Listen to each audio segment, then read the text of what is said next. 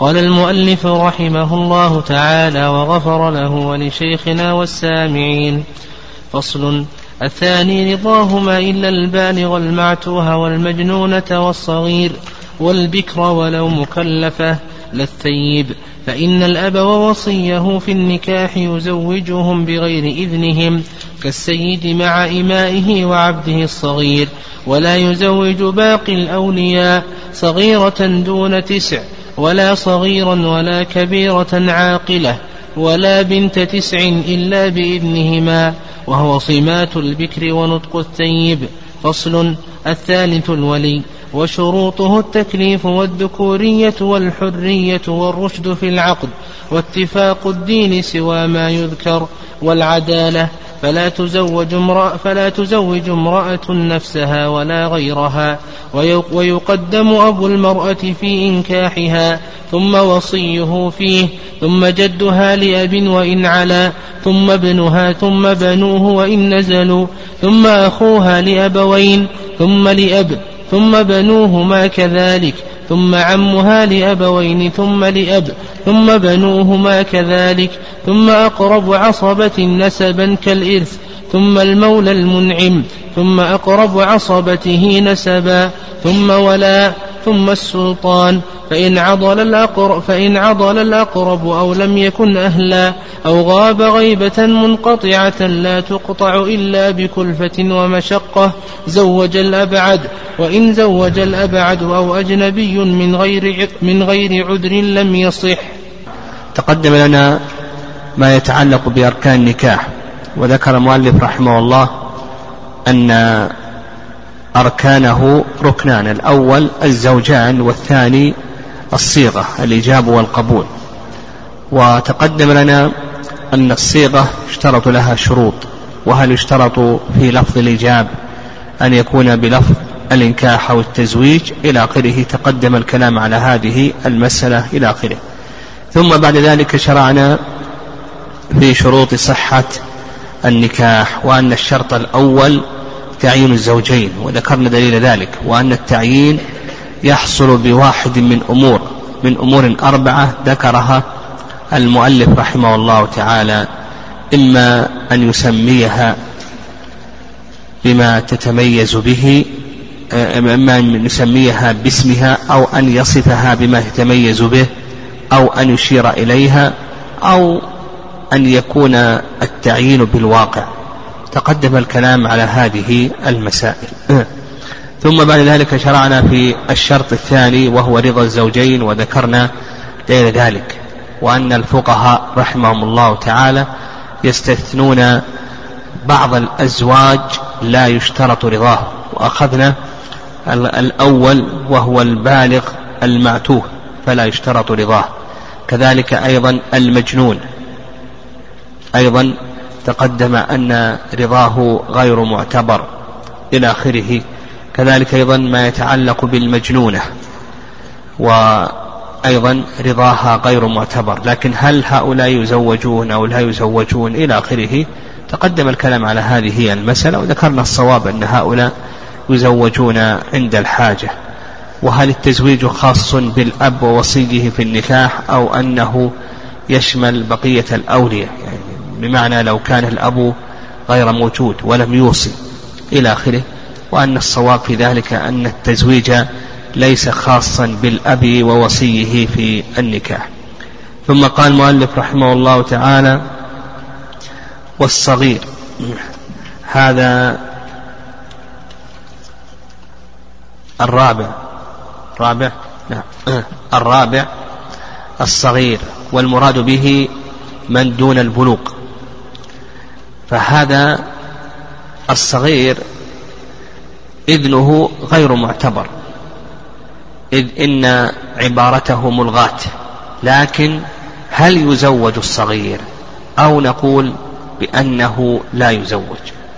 نعم هل يزوج أو نقول بأنه لا يزوج. جمهور أهل العلم على أن الصغير يزوج.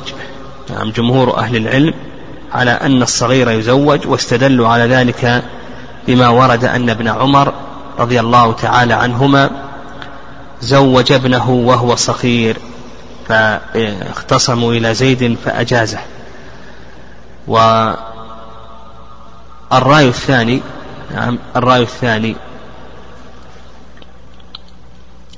أنه إذا كان مراهقا يعني قارب البلوغ أنه إذا كان مراهقا قارب البلوغ أنه لا يجبر على النكاح ولا يزوج إلا لح إلا برضاه. إذا كان مراهقا قد قارب البلوغ فإنه لا يجبر على النكاح ولا يزوج إلا برضاه. والصواب في هذه المسألة أن يقال بأن تزويج الصغير هذا جائز ولا بأس به بل ذكر ابن قدامة رحمه الله تعالى بأنه لا يعلم خلافا بين أهل العلم أن لأبيه أن يزوجه. فالصواب أنه يزوج لكن يقيد ذلك بما إذا كان عند الحاجة. ويستثنى من ذلك ما إذا راهق وقارب البلوغ فإنه لا يزوج إلا برضاه كما هو الرأي الثاني عند الحنابلة رحمهم الله تعالى. طيب وهل التزويج خاص بالأب ووصيه أو لا؟ يعني هل التزويج خاص بالأب ووصيه؟ المؤلف يقول فإن الأب ووصيه في النكاح يزوجانهم بغير إذنهم ظاهر كلام المؤلف أن التزويج خاص بالأب ووصيه في النكاح. والرأي الثاني رأي الحنفية. وأنه ليس خاصا وأن سائر الأولياء يزوجان الصغير وهذا القول هو الصواب. المهم نشترط أن يكون هناك حاجة. قال والبكر ولو مكلفة. هذا القسم الخامس القسم الخامس البكر. والبكر تنقسم إلى ثلاثة أقسام. البكر تنقسم ثلاثة أقسام. القسم الأول أن أن تكون صغيرة لها دون تسع سنوات. أن تكون صغيرة لها دون تسع سنوات. فهذه لا إذن لها ولا رضا لأن عبارتها ملغاة. لكن هل يجوز أن تزوج هذه البكر الصغيرة؟ أو نقول بأنها لا تجوز أو, أو نقول بأنه لا يجوز أن تزوج. جمهور أهل العلم أنه لا بأس أن تزوج هذه الصغيرة. حتى ولو كان لها سنة أو لها سنتان نحو ذلك إلى آخره. لا بأس. واستلوا على ذلك بقول الله تعالى واللائي يئسن من المحيض من نسائكم إن ارتبتم فعدتهن ثلاثة أشهر واللائي لم يحض وش معنى ذلك؟ واللائي لم يحض يعني أن عدتهن ثلاثة أشهر التي لم تحض. ويشمل هذا ما إذا كانت لم تحض بصغر. والرأي الثاني أن هذه الصغيرة نعم واستدلوا أيضا بحيث عائشة عائشة وأن النبي صلى الله عليه وسلم تزوجها وعقد عليها ولها ست أو سبع سنوات وهذه لا شك أنها صغيرة. والرأي الثاني نعم الرأي الثاني أن الصغيرة أنها لا تزوج. نعم نعم أن الصغيرة أنها لا تزوج. وهذا حكاه ابن حزم عن ابن شبرمة نعم رحمه الله تعالى وأنها لا تزوج حتى تبلغ وتأذن. نعم حتى تبلغ وتأذن. ودليل ذلك ما تقدم من الأدلة على أنه يعتبر رضا المرأة. وإذا كان كذلك فإنه لا يمكن الرضا وهي صغيرة. طيب وكيف الجواب عن الآية؟ وكيف الجواب عن حديث عائشة وتزوج النبي صلى الله عليه وسلم لعائشة رضي الله تعالى عنها؟ أما الآية قول الله عز وجل واللائي لم يحض فهذا لا يلزم أن تكون صغيرة. قد تكون بلغت وهي ما حاضت. قد تكون بلغت السن يعني بلغت السن المعتبر للبلوغ وهي لم تحض. فإذا طلقت قد تكون بلغت مثلا عشرين سنة وهي لم تحض. فإذا طلقت فإن عدتها ماذا؟ ها الأقرى أو الأشهر. ها الأشهر. وأما زواج النبي صلى الله عليه وسلم من عائشة رضي الله تعالى عنها فهذا أجاب عنه العلماء رحمه الله بأجوبة. من هذه الأجوبة أن هذا كان في أول الأمر قبل المنع من اعتبار رضا البكر. والجواب الثاني أن هذا من خصائص النبي صلى الله عليه وسلم. ولا شك أن النبي صلى الله عليه وسلم له خصائص وخصوصا فيما يتعلق بالنكاح. فله أن يتزوج المرأة بالهبة وله أن يتزوج أكثر من أربع إلى آخره وله أن يتزوج الصغيرة. يعني له أن يتزوج الصغيرة. وما ذهب إليه ابن شبرمة رحمه الله تعالى يظهر والله أعلم أنه أحوط للمرأة. وأن وأبعد عن التلاعب لأن لأنه قد يحصل شيء من التلاعب في تزويج الصغيرات. فنقول ينتظر حتى تبلغ فإذا بلغت و أو نقول ينتظر حتى تعرف مصالح النكاح. فإذا عرفت مصالح النكاح فإنه يعتبر رضاها حينئذ. هذا الذي يظهر والله أعلم في هذه المسألة. يعني وهم الجمهور يستدلون بورود عن بعض الصحابة يقولون بأن علي رضي الله تعالى عنه زوج عمر بن الخطاب أم كلثوم وهي صغيرة. وكذلك أيضا قدامة بن مضعون تزوج ابنة الزبير إلى آخره. لكن يفرق بين حال الصحابة وبين آه، الحال في مثل هذه الأزمان. مثل في هذه الأزمان قد يكون ذلك محلا للتلاعب بالنساء ونحو ذلك إلى آخره. طيب هذا القسم الأول فيما يتعلق بالبكر. أن تكون صغيرة لها دون تسع سنوات. القسم الثاني أن تكون بالغة يعني بلغت. فهذه هل يعتبر رضاها أو لا يعتبر رضاها؟ أكثر أهل العلم أنه لا يعتبر رضاها يعني هذا مذهب المالكية والشافعية والحنابلة في الجملة وأن البكر البالغة لا يعتبر رضاها. واستدلوا على ذلك بأدلة يعني استدلوا على هذا بأدلة. من هذه الأدلة ما تقدم من زواج النبي صلى الله عليه وسلم عائشة وهي صغيرة. قالوا هذا دليل على أنه لم يعتبر رضا عائشة وإلا انتظر ذلك إلى أن تبلغ. وكذلك أيضا استدلوا بقول النبي صلى الله عليه وسلم الأيم أحق بنفسها والبكر تستأذن. قول النبي صلى الله عليه وسلم الأيم أحق بنفسها حيث ابن عباس في مسلم أحق بنفسها من وليها والبكر تستأذن.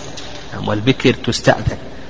فقال قوله عليه الصلاة والسلام الأيم أحق بنفسها من وليها يفهم من أن البكر وليها أحق بها من نفسها.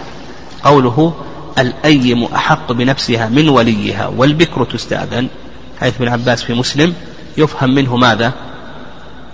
أن البكر وليها أحق بها من نفسها. نعم. والرأي الثاني وهذا رأي الجمهور في الجملة وإن كانوا يشترطون بعض الشروط إلى آخره. آه، الرأي الثاني رأي الحنفية وهو اختيار شيخ الإسلام تيمية رحمه الله وأن البكر البالغة أنه نعم البكر البالغة أنه لا بد من رضاها لا بد من إذنها. واستدلوا على هذا بأدلة منها حديث خنساء بنت خدام أن أباها أن أباها زوجها وهي ثيب فكرهت ذلك فذكرت ذلك للنبي صلى الله عليه وسلم فرد نكاحها. أن أباها خنسة الخنسة لما زوجها أبوها وهي ثيب فكرهت وذكرت ذلك للنبي صلى الله عليه وسلم فرد النبي صلى الله عليه وسلم نكاحها.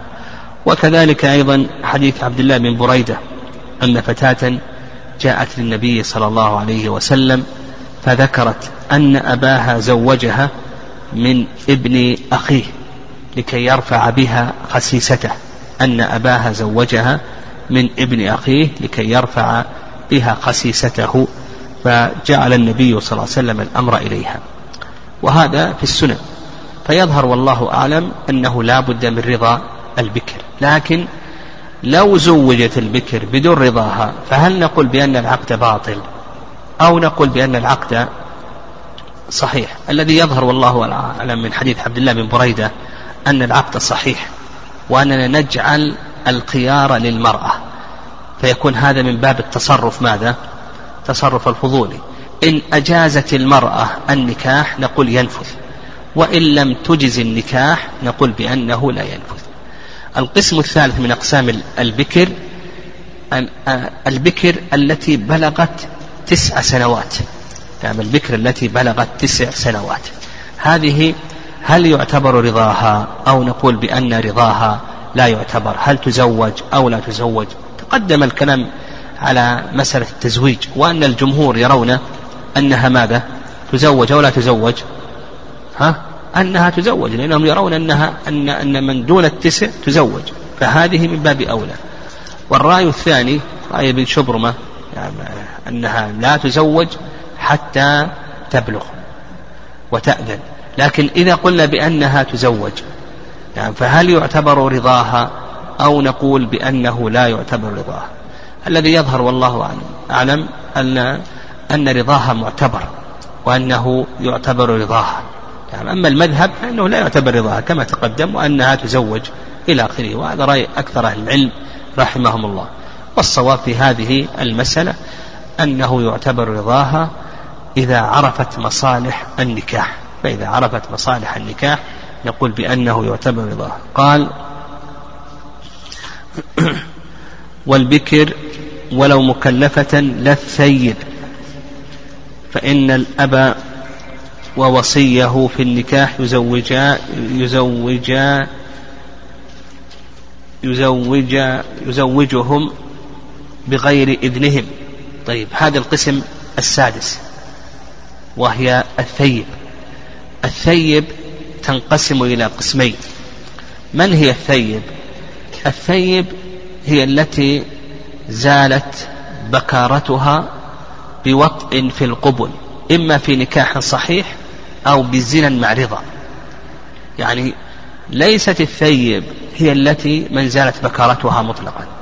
لأن البكارة كما قال العلماء رحمهم الله قد تزول بشدة الحيضة وقد تزول بسبب المرض وقد تزول بعبث المرأة وقد تزول بالجناية على المرأة إلى آخره المهم أن البكارة قد تزول بعدة أشياء. فليست كل من زالت بكارتها نقول بأنها ثيب. الثيب هي التي زالت بكارتها بوطء في القبل بنكاح صحيح أو بزنا مع رضا أو بزنا مع أما التي زالت بكارتها آه، آه، بسبب الزنا مع الإكراه أو بسبب آه، أمر آخر كما ذكرنا كشدة الحيضة ونحو ذلك فهذه تأخذ أو نقول بأنها في حكم ماذا؟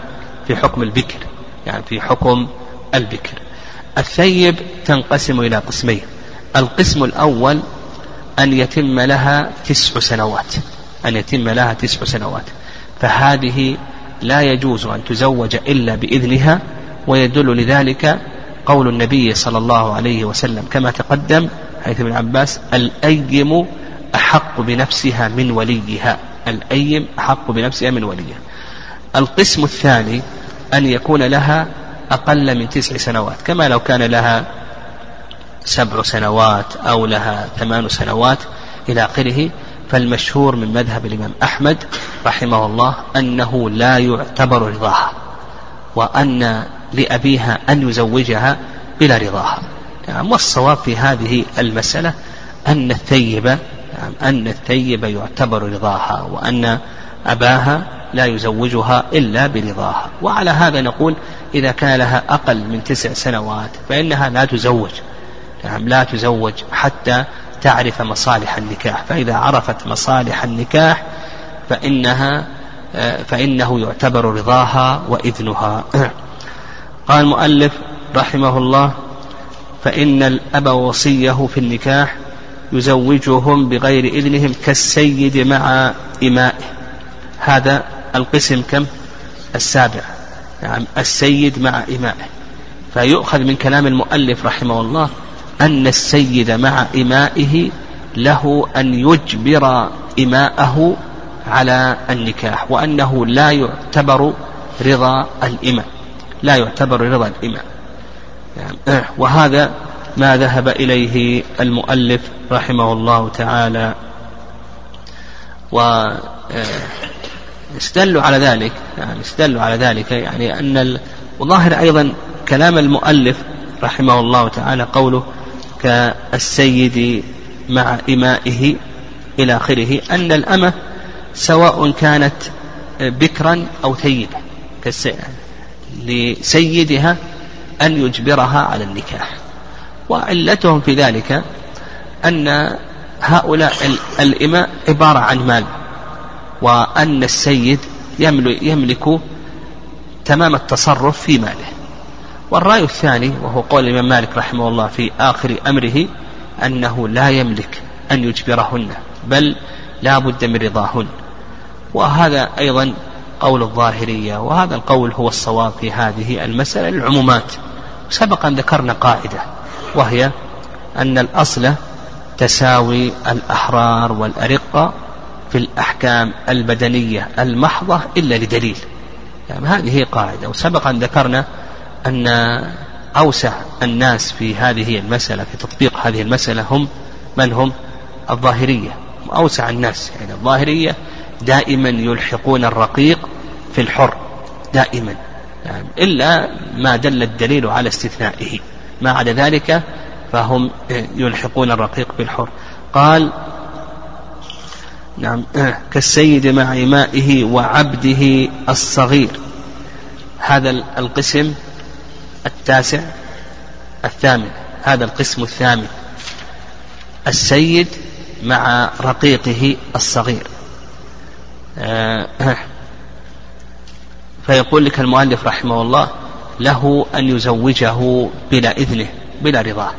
وإذا كان الأب يملك أن يزوج ابنه وهو صغير فلا أن يملك السيد أن يزوج رقيقه الصغير من باب أولى. وتقدم لنا أن الأب هل له أن يزوج ابنه الصغير أو ليس له ذلك؟ وأن جمهور أهل العلم يرون أن له ذلك. واستدلوا بفعل ابن عمر رضي الله تعالى عنهما وأن ابن قدامة قال حكى أنه لا يجد في ذلك خلافا بين أهل العلم رحمهم الله. وذكرنا لكن ذكرنا الرأي الثاني في هذه المسألة وأنها الصغير إذا راهق فإن أباه لا لا يملك أن يجبره. نعم لا يملك أن يجبره. آه إلى آخره. لكن أمر الرقيق أخف من أمر الولد أو الإبن لأن الرقيق كلفته المادية إنما تكون على سيده بخلاف الصغير إذا زوجه أبوه فإن كلفته المادية تكون على أبيه. قال ولا يزوج وظاهر كلام المؤلف رحمه الله قوله وعبده الصغير أنه لا يملك أن يجبر عبده الكبير وهذا التاسع. يعني السيد على كلام المؤلف لا يملك أن يجبر رقيقه الكبير البالغ على النكاح إلا بإذنه. هذا ظاهر كلام المؤلف رحمه الله وهذا هو الصواب أنه لا يملك أن يجبره إلا بإذنه لأنه لا بد من الرضا كما تقدم وسبق أن أشرنا إلى القاعدة. قال ولا يزوج باقي الأولياء صغيرة دون تسع ولا صغيرا ولا كبيرة عاقلة ولا بنت تسع إلا بإذنهما. يعني باقي الأولياء يعني يعني غير الأب ووصية في النكاح. كما لو كانت هذه المرأة يتيمة أو نقول توفي عنها أبوها. فهذه لا تجبر على النكاح ولا بد من رضاها. ولهذا قال لك المؤلف صغيرة دون تسع هذه واحدة. باقي الأولياء كالأخ والعم والجد وغير ذلك غير الأب ووصية. هل لهم أن يزوجوا الصغيرة وليس لهم أن يزوجوا الصغيرة؟ ها دون تسع سنوات ليس لهم أن يزوجوا الصغيرة. لكن الأب هل له نزوج الصغيرة وليس له نزوج تقدم لنا. وأن جمهور أهل العلم يرون أن الأب له أن يزوج ابنته الصغيرة حتى لو كان لها سنة أو لها أسبوع إلى آخره يملك أن يزوجها إلى آخره. لكن باقي الأولياء لا يزوجون هذه اليتيمة. نعم نعم لا لا يزوجون هذه اليتيمة. قال دون تسع. ويؤخذ من كلامه أن الأولياء يزوجون اليتيمة إذا بلغت كم؟ ها؟ إذا بلغت تسع.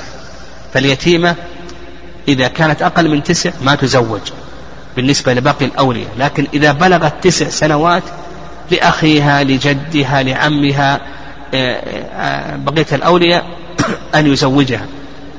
لكن نشترط ماذا؟ ها؟ أن, أن نعم نشترط أن تعرف مصالح النكاح. أو نقول أحوط أن تبلغ.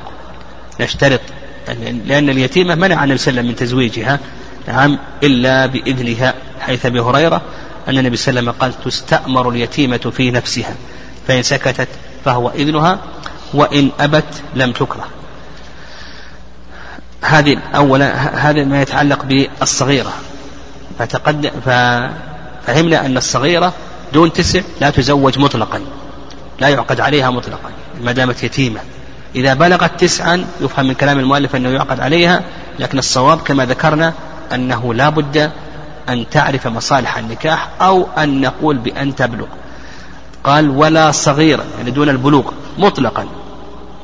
ما يملك الأولياء أن يزوجوا الصغير؟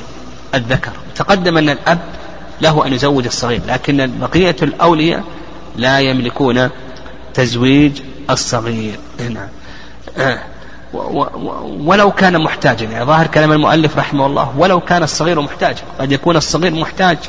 يعني ماتت أمه قد يكون محتاجا إلى من يرعاه إلى آخره. الصحيح أنه عند الحاجة أنهم يملكون التزويج. لكن قال بعض العلماء لا بد من إذن القاضي يعني لا بد من الحاكم. يعني وهذا أحوط. قال ولا كبيرة عاقلة. هذا الثالث. يعني إذا كانت هذه اللي توفي أبوها كبيرة بلغت.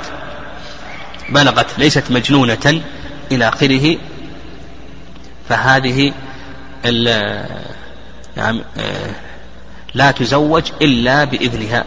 وتقدم لنا أن البكر يملك أبوها أن يجبرها أو لا يملك يملك. لكن اليتيمة ما يملك بقية الأولياء أن يجبروها.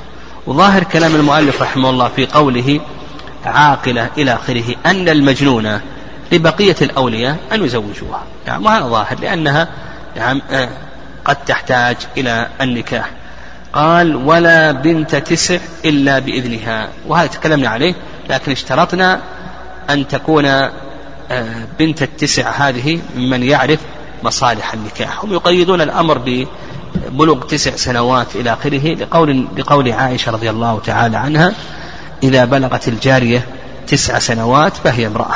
لكن الذي يظهر والله أعلم أن يقيد بأن تعرف مصالح نعم النكاح. قال المؤلف رحمه الله تعالى وهو صمات البكر ونطق الثيب. يعني ما هو الإذن في من يعتبر إذنها؟ البكر أن تصمت. و ودليل ذلك قول النبي صلى الله عليه وسلم قالوا يا رسول الله وكيف إذنها؟ قال أن تسكت حيث أبي هريرة.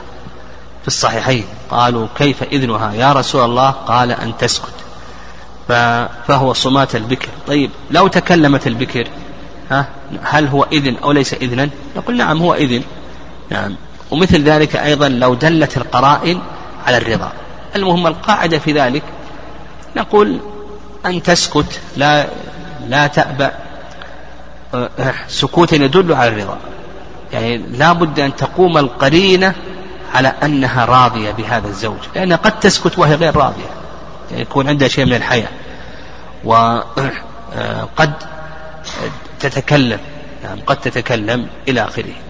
المهم لا بد من الدليل على الرضا.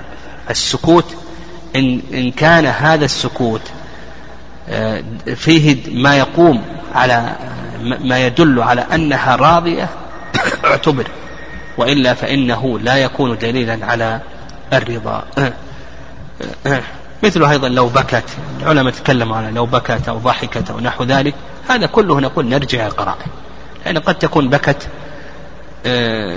رضا بالزوج قد تكون بكت ليس ردا للزوج وإنما آه، كراهة مفارقة بيتها ونحو ذلك. إلى قال ونطق الثيب. نعم الثيب لا بد أن أن تنطق بقول النبي صلى الله عليه وسلم تستأمر اليتيمة. يعني تشاور يؤخذ أمرها. يعني يؤخذ أمرها. وأيضا قول النبي صلى الله عليه وسلم لا تنكح الأيم حتى تستأمر. حيث أبي هريرة في الصحيح. لا تنكح الأيم حتى تستأمر يعني تشاور يؤخذ أمرها في الزواج إلى آخره فنقول الثيب هذه آه لا بد من إذنها والفرق بين الثيب وبين البكر أن الثيبة قد جربت الرجال آه فزال عنها شيء من الحياء بخلاف البكر. أيضا يعتبر في التسمية أو يعتبر في الاستئذان عندما تستأذن المرأة أن يسمى الزوج تسمية أن يسمى الزوج تسمية تقع به المعرفة. ما يقال خطب فلان فقط بل يقال خطب فلان ابن فلان ابن فلان وهو من آه، الأسرة الفلانية و آه، متعلم أو غير متعلم عنده آه، عمل يعمل كذا ليس عنده عمل إلى آخره خلقه كذا دينه كذا إلى آخره. نعم. لا بد نعم. من بيان ذلك يعني على وجه تقع به المعرفة. قال المؤلف رحمه الله الثالث الولي. هذا الشرط الثالث من شروط صحة النكاح الولي. و الولي هل هو شرط أو ليس شرطا؟ هذا موضع خلاف بين أهل العلم رحمهم الله تعالى. فالجمهور أهل العلم أن الولاية في النكاح أنها شرط من شروط صحة النكاح وأنه لا بد من ولاية النكاح. والرأي الثاني رأي الحنفية يقولون بأن الحرة المكلفة يعني إذا كانت بالغة عاقلة حرة بالغة عاقلة حرة لها أن تزوج نفسها. ولكل منهم دليل. أما الجمهور فاستدلوا على ذلك بأدلة كثيرة منها أن الخطاب في القرآن والسنة إنما يتوجه إلى الأولياء دون النساء كما في قول الله عز وجل وأنكحوا الأيام منكم والصالحين من عبادكم وإمائكم. آه، إذا أتاكم من ترضون دينه وخلقه فزوجوه.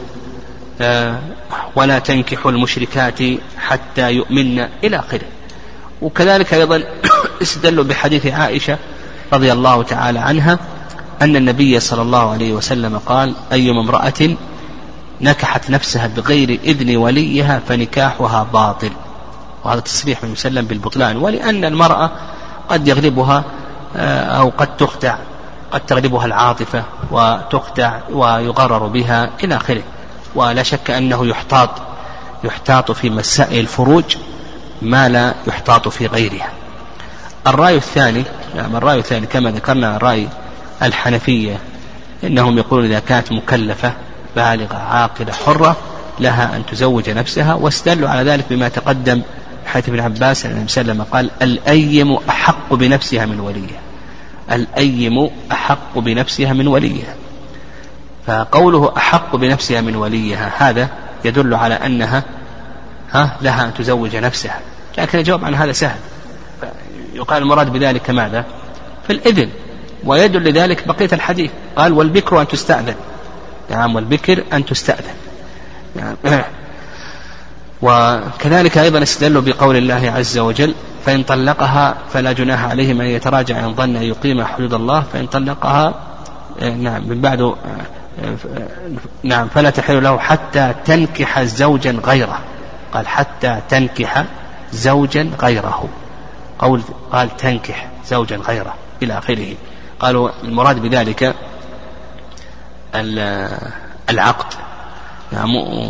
يعني تعقد على زوج غير زوجها الأول. وأجيب عن هذا بجوابين. الجواب الأول أول, أول أنه لا يسلم أن المراد بذلك العقد وإنما المراد به ماذا؟ الوطء. نعم الوطء كما جاء كما فسرت السنة بذلك. قال حتى تذوق عسيلته ويذوق عسيلتك. هذا الجواب الأول. الجواب الثاني لو سلم أن المراد بذلك العقد. نعم فالمقصود بذلك بفعل الولي. يعني حتى تنكح زوجا غيره يعني بفعل الولي لما تقدم من أدلة الولاية. نعم. قال المؤلف رحمه الله تعالى الولي وشروطه التكليف. يعني الولي اشترط له شروط الشرط الأول التكليف يعني أن يكون بالغا عاقلا. لأن الصغير لا ينظر لنفسه فلا ينظر لغيره. كذلك أيضا المجنون. المجنون لا ينظر لنفسه فلا ينظر لغيره. قال والذكورة. هذا الشرط الثاني. يعني الشرط الثاني الذكورة. وهذا باتفاق الأئمة أنه اشترط الذكورة. لأن لو قلنا بأن الذكورة ليست شرطا ها لقلنا بأن المرأة لها تزوج نفسها. يعني لا حاجة أن نأتي بامرأة تزوج امرأة. نعم. ونستدل على هذا بالأدلة السابقة يعني في اشتراط الولاية. يعني نستدل بالأدلة السابقة في اشتراط الولاية. قال والحرية هذا الشرط الثالث. يعني الشرط الثالث الحرية. وعلى هذا الرقيق يعني على هذا الرقيق ليس له أن يزوج مولياته. لو لو فرضنا أن هناك آه، أن هناك رجل رقيق وهو من أعلم الناس بل هو عالم البلد وعنده بنات ها؟ هل يملك أن يزوج بناته أو لا يملك أن يزوج بناته؟ على كلام المؤلف رحمه الله أنه لا يملك أن يزوج بناته. طيب من يملك أن يزوج البنات؟ ها؟ السيد. نعم السيد هو الذي يملك أن يزوج البنات. ويقولون بأن الرقيق محجور عليه إلى آخره فلا يملك أن يزوج بناته. وهذا ما ذهب إليه المؤلف رحمه الله تعالى. والرأي الثاني في المسألة أنه لا تشترط آه، الحرية. نعم أن الحرية لا تشترط الحرية نعم. وهذا قول عند هذا قال به الحنفية قول عند الحنابلة وأيضا قول الظاهرية وهذا القول هو الصواب للعمومات. نعم هذا القول هو الصواب للعمومات. وأما قولهم بأن الرقيق لا ولاية له وأنه محجور عليه فهذا غير مسلم. هذا نقول صحيح لا هذا محجور عليه فيما يتعلق بالأموال لأنه مال. ما عدا ذلك فإنه فإن تصرفاته صحيحة قال واتفاق الدين سوى ما يذكر. هذا الشرط الرابع. نعم الشرط الرابع نعم لا بد من اتفاق الدين بين الولي وموليته. يعني بين الولي وموليته. وعلى هذا فالكافر لا يزوج المسلمة. نعم الكافر لا يزوج المسلمة. وظاهر كلامه أيضا أن المسلم لا يزوج من؟ ها؟ الكافر لا يزوج المسلمة فلو فرضنا أن هذه المرأة أسلمت أن هذه المرأة أسلمت ووليها لا يزال كافرا هل يتولاها وليها؟ هل يتولى العقد عليها أو لا يتولى العقد عليها؟ نقول بأنه لا يتولى العقد عليها ويدل لذلك نقول بأنه لا يتولى العقد عليها و نعم. ويدل لذلك هو هو انقطاع الموالاة والأخوة بانتفاء الدين. يعني الله عز وجل يقول والمؤمن والمؤمنات والمؤمنون والمؤمنات بعضهم أولياء بعض هذا يدلك على أن غير المؤمنين ليسوا أولياء للمؤمنين. هذا نعم. طيب. الكافر لا يتولى تزويج المسلم. طيب المسلم هل يتولى تزويج الكافر؟ لو فرضنا العكس أن الولي هو الذي أسلم وابنته النصرانية أو اليهودية لم تزل على الكفر فخطبها مسلم. ها؟ هل يتولى إنكاحها أو لا يتولى إنكاحها؟ على كلام المؤلف رحمه الله أنه لا يتولى إنكاحها. نعم لا يتولى إنكاحها. نعم. والصحيح في هذه المسألة أن الولي ما دام أنه مسلم نقول يتولى إنكاح موليته نعم هذا الذي يظهر والله أعلم. لأن العلو هنا للمسلم على الكافر وليس الكافر على المسلم. قال المؤلف سوى ما يذكر. يعني سوى ما يذكر. وقال لك المؤلف رحمه الله أنه يشترط الاتفاق. بين الولي وبين المعقود عليها موليته. لا لابد من اتفاق في الدين. استثنوا من ذلك مسائل. المسألة الأولى قال لك المؤلف سوى ما يذكر أم الولد لكافر. أم الولد لكافر. فيتولى تزويجها لو فرض أن رجلا عنده أمة ووطئها ووضعت منه ما تبين فيه خلق إنسان. ها؟ أصبحت ماذا؟ أم ولد. أم الولد تعتق بموت السيد. أسلمت أم الولد. هل يتولى الكافر أن تزويجها أو لا يتولى تزويجها؟ قال لك المؤلف يتولى أو يقولون يتولى تزويجها. يعني يتولى تزويجها. طيب. الرقيق إذا أسلم تحت يد الكافر فإن الكافر يجبر على ماذا؟ يجبر على إزالة ملكه عنه إما بالعتق أو بالبيع أو بالهبة أو غير ذلك. لكن هنا أم الولد لماذا؟ لماذا بقيت تحت يد الكافر؟ والإسلام يعلو ولا يعلى عليه. نعم ها؟ لا ليست العلة هذه. العلة هم يرون أن أم الولد لا يجوز بيعها. وحينئذ تبقى تحت يد الكافر وإذا وعند التزويج نعم عند التزويج لا بأس أن يعقد عليها. وإلا الأصل أن الرقيق إذا أسلم تحت يد الكافر الأصل أن الرقيق أن الكافر يجبر على إزالة ملكه عنه إما بالعتق أو بالهبة أو بالبيع أو غير ذلك. طيب أيضا مما يستثنى الصورة الثانية مثل الحاكم. نعم الحاكم السلطان يزوج من لا ولي لها من أهل الذمة. فحاكم المسلمين إذا كان هناك امرأة ليس لها ولي من أهل الذمة فالسلطان يزوجها كما جاء في حديث عائشة رضي الله تعالى عنها والسلطان ولي من لا ولي له. الصورة الثالثة الأمة الكافرة إذا كانت لمسلم. الأمة الكافرة إذا كانت لمسلم. فالأمة الكافرة إذا كانت لمسلم هذا لا بأس أن المسلم يتولى تزويجها. وأضفنا صورة رابعة ها؟ قلنا ما هي؟ ها؟ قلنا. أيوة أحسنت. المسلم يزوج ابنته الكافرة. نعم إذا أسلم وبقيت ابنته لم تسلم إلى آخره فالصحيح أن له أن يزوجها قال والعدالة. نعم العدالة هذا الشرط السادس. نعم الشرط السادس العدالة. والعدالة هذه سيأتينا إن شاء الله بحث العدالة في باب القضاء ويقولون بأن العدالة يشددون في العدالة يقولون بأن العدالة دين ومروءة.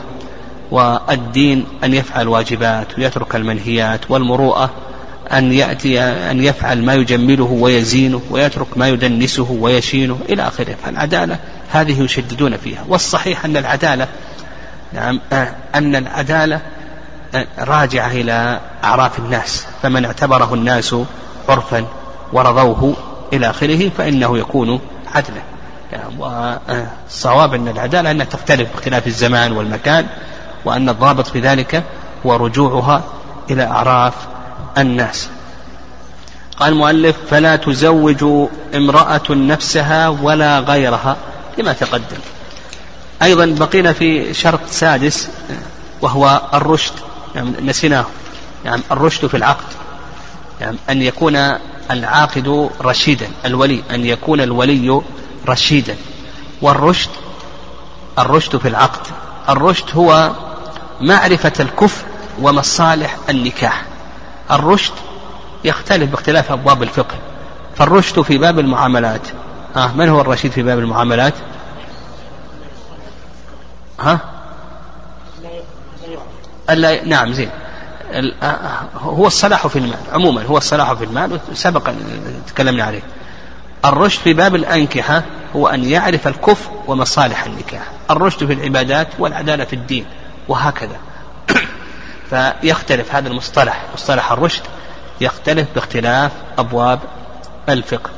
قال المؤلف رحمه الله ويقدم أبو المرأة في إنكاحها ثم وصيه ثم جدها لأب وإن علا ثم ابنها ثم بنوه وإن نزلوا. يعني القاعدة في ترتيب الأولياء الأصول وإن علوا ثم الفروع وإن نزلوا ثم الحواشي الإخوة وبنوهم الأعمام وبنوهم. هذه عصوبة ماذا؟ عصوبة النسب. ثم بعد ذلك نأتي إلى عصوبة السبب الولاء. ثم بعد ذلك السلطان. هذا في الجملة. نعم هذا في الجملة. نقدم من؟ ها؟ الأصول.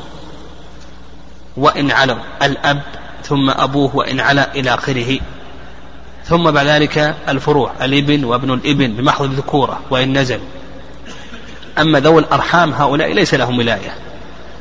فالخال مثلا أو الجد من قبل الأم أو الأخ بأم هذا ليس لهم ولاية. لا بد أن يأخذ إذن من القاضي ولا ليس له أن يزوج. الأصول وإن علوا الفروع وإن نزلوا ثم بذلك الحواشي الإخوة وبنوهم ثم الأعمام وبنوهم. هذه عصوبة ماذا؟ النسب. نقدم أولا عصوبة النسب ثم بعد ذلك عصوبة السبب المعتق إلى آخره كما سيأتينا إن شاء الله ثم ذلك السلطان. فقال لك المؤلف رحمه الله يقدم أبو المرأة في إنكاحها ثم وصيه. يعني لو أنه وصى قال يزوج بنات فلان من الناس فهذا يقدم. ويؤخذ من كلام المؤلف رحمه الله أن ولاية النكاح تستفاد بالوصاية. نعم أن ولاية النكاح تستفاد بالوصاية. واستدلوا على ذلك بأن عثمان بن مضعون أوصى إلى أخيه قدامة ابن مضعون. يقولون بأن عثمان بن مضعون أوصى إلى أخيه قدامة ابن مضعون. وهذا رأي الإمام مالك رحمه الله. والرأي الثاني الرأي الثاني أن ولاية النكاح لا تستفاد بالوصاية. وهذا رأي الحنفية والشافعية. وعلى هذا لو وصى لو قال يزوج بناتي فلان ها؟ وش حكم الوصية هنا؟ باطلة. فننتقل إلى من بعده من, من الذي بعد الأب؟ الجد. ننتقل الجد لأن الشارع رتب هذه الولاية. والأب له الحق ما دام حيا. أما إذا مات فإنه لا حق له. يعني إذا مات فإنه زالت أهليته وولايته فلا ينقلها إلى غيره. نعم وهذا القول هو الأقرب رأي الحنفية والشافعية وأن ولاية النكاح لا تستفاد بالوصاية قال ثم جدها لأب أما الجد لأم فهذا من أي شيء؟ من ذوي الأرحام هذا لا ولاية له. مثله مثل أي واحد في الشارع لا ولاية له لا بد من القاضي. نعم مثله أيضا الخال أو الأخ لأم نحو ذلك. قال ثم ابنها ثم بنوه والنزل. ابن البنت. ها؟ هذا من ذوي الأرحام. مثله كأي رجل أجنبي عن هذه المرأة. لا بد من القاضي. ثم ابنها ثم بنوه وإن نزلوا. ثم أخوها لأبوين ثم لأب ثم بنوهما كذلك. نعم. ثم عمها لأبوين ثم بنوهما كذلك. ثم أقرب عصبة نسب كالإرث.